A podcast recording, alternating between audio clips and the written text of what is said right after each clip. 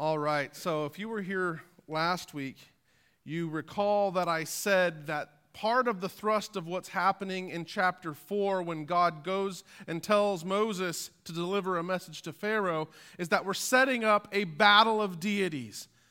Pharaoh, as the supreme god of Egypt, stands as God's opponent, so to speak.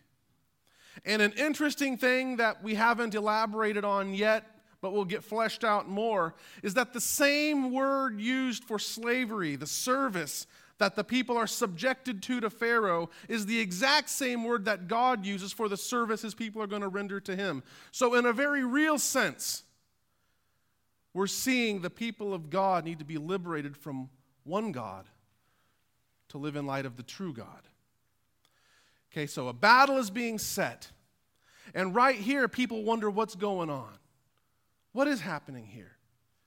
Well, frankly, from a military tactical perspective, uh, God is basically doing a baited ambush. You don't know what that means. But what you do is you have some people out in a position in hiding, okay? And, and you want the enemy to fully commit, but they're never going to fully commit against your whole entire force. So you send out that little advance party to set up an ambush, and, and, and they attack. They, they shoot a few bullets at the enemy, and then they retreat. And the enemy thinks, oh, we got him on the run. And so they chase. And guess where those people who were retreating are retreating back to? The main line. So a baited ambush is used to get the enemy to commit. And right here, God is getting Pharaoh to commit. He's got the taste of victory. I'm going to go in for the kill and God is getting them on the hook. All right? But from a human perspective, when you're there in the moment, it doesn't seem like that's what's happening. It seems like they just got their dreams shot out of the sky. Have you ever had your dreams shot out of the sky? I remember when I was a boy, man, I didn't want to be an athlete. I didn't want to be an astronaut. You know what I wanted to be when I was a boy? An archaeologist. You want to know why I wanted to be an archaeologist? Because I had seen Raiders of the Lost Ark. But then I had my dreams dashed as I learned that if I became an archaeologist, I would fight two things boredom and skin cancer. A child's dreams are one thing. But think about how you were in high school. Think back. You're in high school and you can't wait to be an adult. I can't wait. Man, these rules, these stink. I can't wait to get out on my own. Oh, I'll be free as a bird. I'm going to do what I want to do. How's that working out for you? It doesn't take very long of being in the real world to learn that life back at home wasn't so bad. Or you go to get married. Oh, this beautiful dove walking on the aisle is just going to stay a princess forever. And that charming man up there, oh, he's just going to, ah. Real marriage is not like that.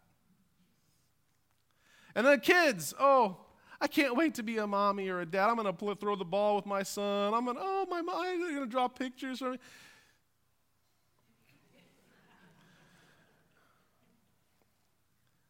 That stinks sometimes.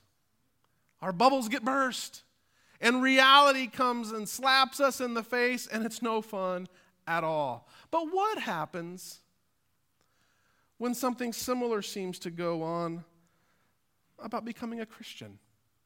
So many people come to faith in Christ thinking that if I come to Christ, my life will be better. They think that if I become a Christian, then some of these struggles I've been dealing with are going to go away. And what happens when they don't? What happens when you're stuck in the same old mundane? It's right then that we happen to get disappointed, discouraged, and disillusioned. And it's right there that we can come to question or doubt is God real? Or is God really who he says he is? Is God trustworthy and faithful? Because it seems in those moments that God has let us down. Or has he? Could it be that the startling jolt we get from reality checks is exactly what we need to awaken us out of the stupor, to get us to look around and see what's really going on? Could it be that that moment in which we feel that God has let us down, that God is powerless in our life, that that is precisely the moment in which God is the most active, setting up the pieces for our redemption and deliverance? deliverance. That's a word in the salvation word group. We like to talk about in the Reformed tradition justification. We love that word, and that's a beautiful word. And that word talks about how we are declared righteous in the sight of God legally. But deliverance is a very real concept in the salvation word group. Deliverance is God rescuing us from the presence, the power, and the pull of sin. Now, Egypt becomes synonymous with the land of sin. Okay? The people of God have gone native, and that's not a good thing. They've worshiped the idols of Egypt. They've come to accept the values and the priorities and the outlook of Egypt, and that's not a good thing. And what they need then is not so much just to be physically removed from the place, but Egypt has to get out of them. This passage reads like so many of our Christian experiences. If you recall back to last week, Moses is very nervous. He's afraid of how the leadership of Israel is going to react to his presence. Remember? He, he, he doubts they're going to believe. Well, he shows up, and what immediately happens? They believe. And they worship. May, my goodness, this is off to a better start than I imagined. So he strolls into Pharaoh's throne room full of confidence. Oh man, God's up to some good. And then, like a, like a pheasant taking flight out of a South Dakota field, he blasts it out of the sky. He comes down hard and he's devious. You know, I don't know how many of you are supervisors or who have been production supervisors, but if I think my people are lazy, then what I do is I increase their quota to increase production. You know, you're making a thousand bricks a day, you have extra time on your hands. Well, now I want you to make 1,500. But he doesn't do that. He's not concerned about production, he's concerned with crushing them which is why he keeps production the same, but we're not going to give you the supplies. Go get them yourself. It's aimed at psychologically crushing the people. And so the people are so disappointed that by the end of chapter 5, they're worse than they were before Moses ever showed up. God reassures Moses. And then when Moses goes and speaks to the people in 6 9, what happens? the people won't even believe. Their little foray into hope is over. They are done with this hope thing. So, what went wrong? Or did something go wrong? Well, next week we're going to look at how this passage points out the real issue in our lives, okay? But this week, what I want to point out is something equally true and that is a lot of their heartburn and heartache right here is based upon the fact that they think God failed them. They think Moses, God's man, failed them. And they think so because of all these expectations that they had that were not biblical or true. Unrealistic expectations are the enemy of our active engagement in the present. So, part of the Christian life centers around proper expectation management. as Daniel and I have talked about in the past. So, next week, come back and we're going to look at the, the real theological issue. But what I want to do right now is underscore some of the unrealistic expectations that this passage reveals. But first, I want to take you back to 19 or uh, 2008 at Fort Bragg. I um, I was privileged. I had a commander who, who allowed me to have a final Friday program where on the final Friday of the, the, final working Friday of the month, I could have from the, from the subordinate units of our battalion, X number of soldiers could come if they had performed well, if they had done all this stuff, they could come and, and to the chapel and we would watch an inspirational movie, have a little devotion, and they could go home early. And yeah, they had to come. I checked them in. It was accountability, it's the military. But it was a cool program where I was basically funneled people for the sake of ministry. It was pretty cool. Okay, and so people would come, and one day a guy named Jeff came, and he, uh, he we, we watched Fireproof that day. That movie had just come out, and he was married, and he was addicted to pornography. So that movie spoke to him at a very powerful level. And wouldn't you know it, he comes to Jesus. He called on the name of Jesus. Hallelujah. And so for several weeks, maybe a couple months even, he was just excited, elated. But then he came to me a few months after the fact and he was very discouraged. And you can probably guess what happened. He'd thought that his addiction would go away because Jesus saved him.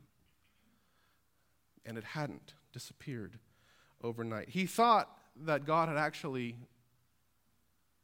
been unfaithful to him. He thought that he'd been sold a false bill of goods. You ever feel that way about something? Maybe an issue you struggle with? Now, the issue with this deliverance passage is God is worried and concerned about getting you delivered from sin's power and pull. When Jesus saves us, he didn't just save us from the guilt of sin. Sanctification is God cutting out sin in our lives with its attractiveness and its desirability, its pull and power. But we resist that so often. And that's what happened here. They thought that God saying, I'm going to deliver you, meant, I'm going to deliver you now and I'm going to deliver you entirely. And so in 430, when it says that God, they spoke all the words that God had said, and in verse 31, they praise God because the cavalry's here. God's going to save me now. Hallelujah. My problems are over. And that's not the case. So I would suggest that they had four, at least four misconceptions. And we may struggle them with them too. The first one is that they had expected deliverance to be both quick and easy. Quick and easy. This expectation was born and continues to be born because they engaged in selective hearing. If you recall in verse 4 verse chapter 4 verse 30, it says that they spoke all the words that the Lord had spoken to them. Okay?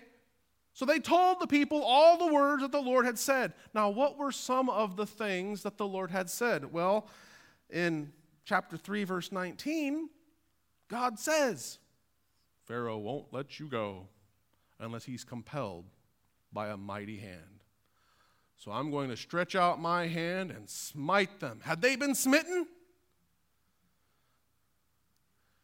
then in chapter 4, God said, ah, I am going to harden his heart, and he will not let the people go.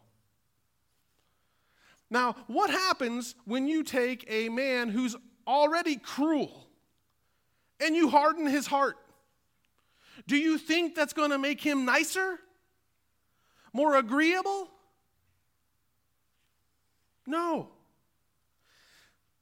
You see, what they heard was promised land, milk and honey. Remembered the covenant. I've come down. They engaged in selective hearing. The same way so many today engage in selective hearing. What they hear is, I've come that they might have an abundant life. I'll give you all things if you ask in my name. New redemption, all things. Oh, glory. And what they forget is that Jesus has said, In this world you will have trouble. And a servant is not above his master. And if they hated me, they will hate you. Okay? Selective hearing, hearing half the message, is a huge part of our sense of disillusionment. God has not promised you a quick and easy deliverance from the presence, power, and pull of sin in your life. You will struggle with it all the days of your life. Listen to the full message. The second false expectation or unrealistic expectation that informed their sense of disillusionment was that they had a very specific expectation for what deliverance would look like. Think about it. They only cried out once the heat got turned up too high. They cried out because of their oppression. The Lord says, I've seen their oppression. I've come down to lead them out. Well, then that means deliverance looks like God getting me out of my sense of oppression. As we will learn, they're not so worried about leaving geographically, they just want the press and oppression to lighten up. They just want it to not be so unbearable. Just like Jeff. Deliverance meant him not struggling with his desire for pornography because he didn't like the, the fight. He didn't like his wife angry at him. Those are good things not to like. But how many of us want God to do something for us because I want my kids to turn out right? I want to have a comfortable life. I want my wife to love me. I want my husband to love me. I want my boss to like me. I want to be popular. I want to be beautiful. I want to be well adjusted. And so, God, I'm crying out to you for these things. And you've promised to be and do all that I need, and I know best. And if you love me, you would do this for me. Because I know that if I loved my kids or my neighbor, if I was in your position, I would do it this way at this time. And that makes God a tool. And our God is a consuming fire who does not bend or sway. He follows his plan for the good of his people and the glory of his name. Could it be that we rail and we moan because we want something that's far too small? Could it be that God is at work setting the pieces in motion for a bigger thing than what you're looking at? Could it be that we're asking God to settle when in actuality He wants to give us everything? Could it be that, like Jeff, Jeff wanted to be free from having his wife mad at him, but could it be that God wants something bigger for him than that? Could it be that God wants something bigger for you than for your kids to be well adjusted? Could it be that God wants something bigger for you than for you to be happy all the time? Could it be? Could it be? Third, it's clear from other passages, such as Exodus chapter 14, 12, that the people were completely happy in Egypt. And we see it here. Moses has already told them that God's going to get them out of here. But what, is, what do they do? As soon as the pressure comes on in chapter 5, verse 15, what do they do? They go and appeal to Pharaoh like he's someone who can be reasoned with. Moses, we just want to get along. You've ruined it for us. Now they're out to get us. We just want to get along with these people. That's the attitude of someone who thinks they're staying. They thought they were fine just where they were. God, we want your help dealing with this painful situation, but the basic context is just fine. People come to Jesus, or at least cry out to Jesus, all the time when the pressure's up. It's the effects of some aspect of sin or a corrupted world that get people to cry out to God when they don't really want God to interfere and change their life at all. Just make the hurting stop and leave the rest of me alone. They want peace in and peace with Egypt. But God knows there can be no peace for his people in Egypt. Egypt has to go, and it has to get out of his people. So God sometimes, sometimes lets us stew in that moment to help us see this is not our home, and this thing cannot really satisfy. Fourth, and finally, they presumed upon God's calling.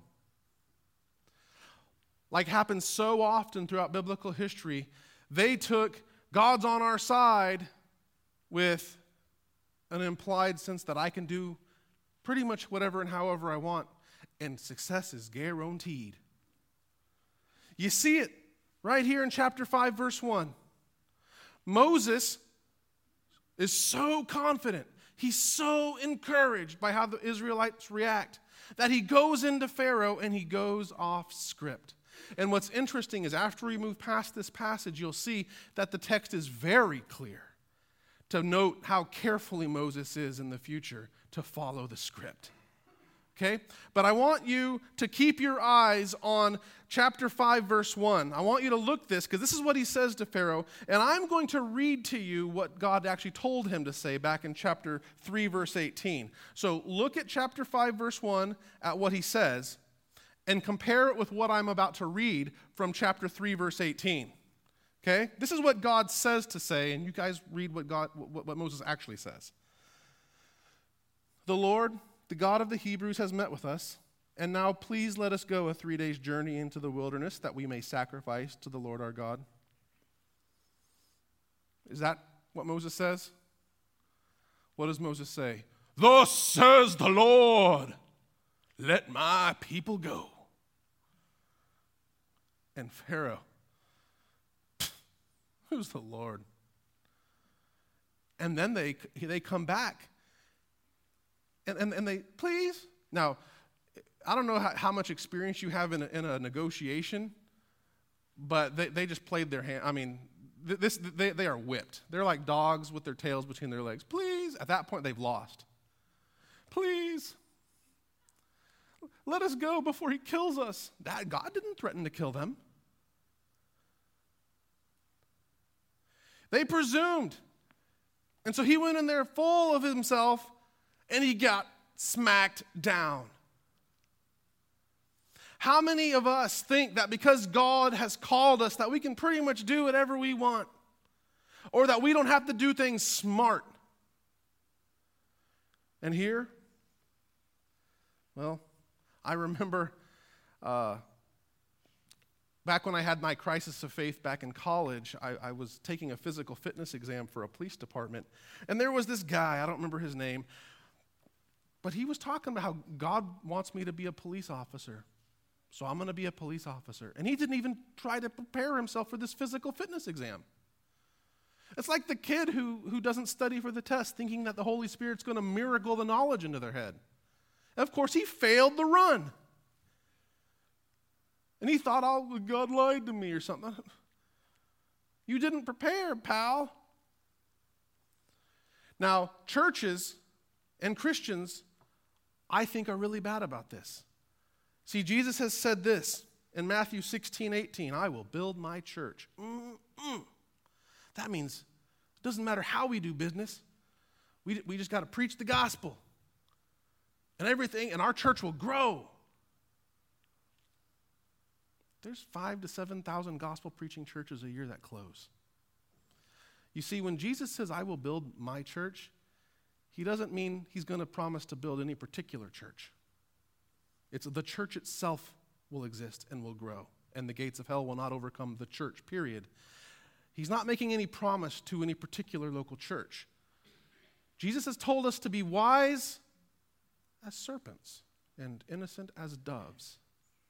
So it matters. It matters if we're friendly to visitors. It matters if we're speaking the truth in love. It matters how we do things. It matters. And it matters in your own life. Are you following Scripture thinking that it doesn't matter what else you do? No. God gave you a noodle between your ears. Use it. Okay? So, four erroneous expectations that deliverance would be quick and easy, that there was a very particular kind of thing that they were going to consider acceptable response from God, that they were basically fine where they were, and that God being on their side meant everything else was taken care of, and all they had to do was reap the benefit. These four unrealistic expectations resulted in their bubble being burst bad.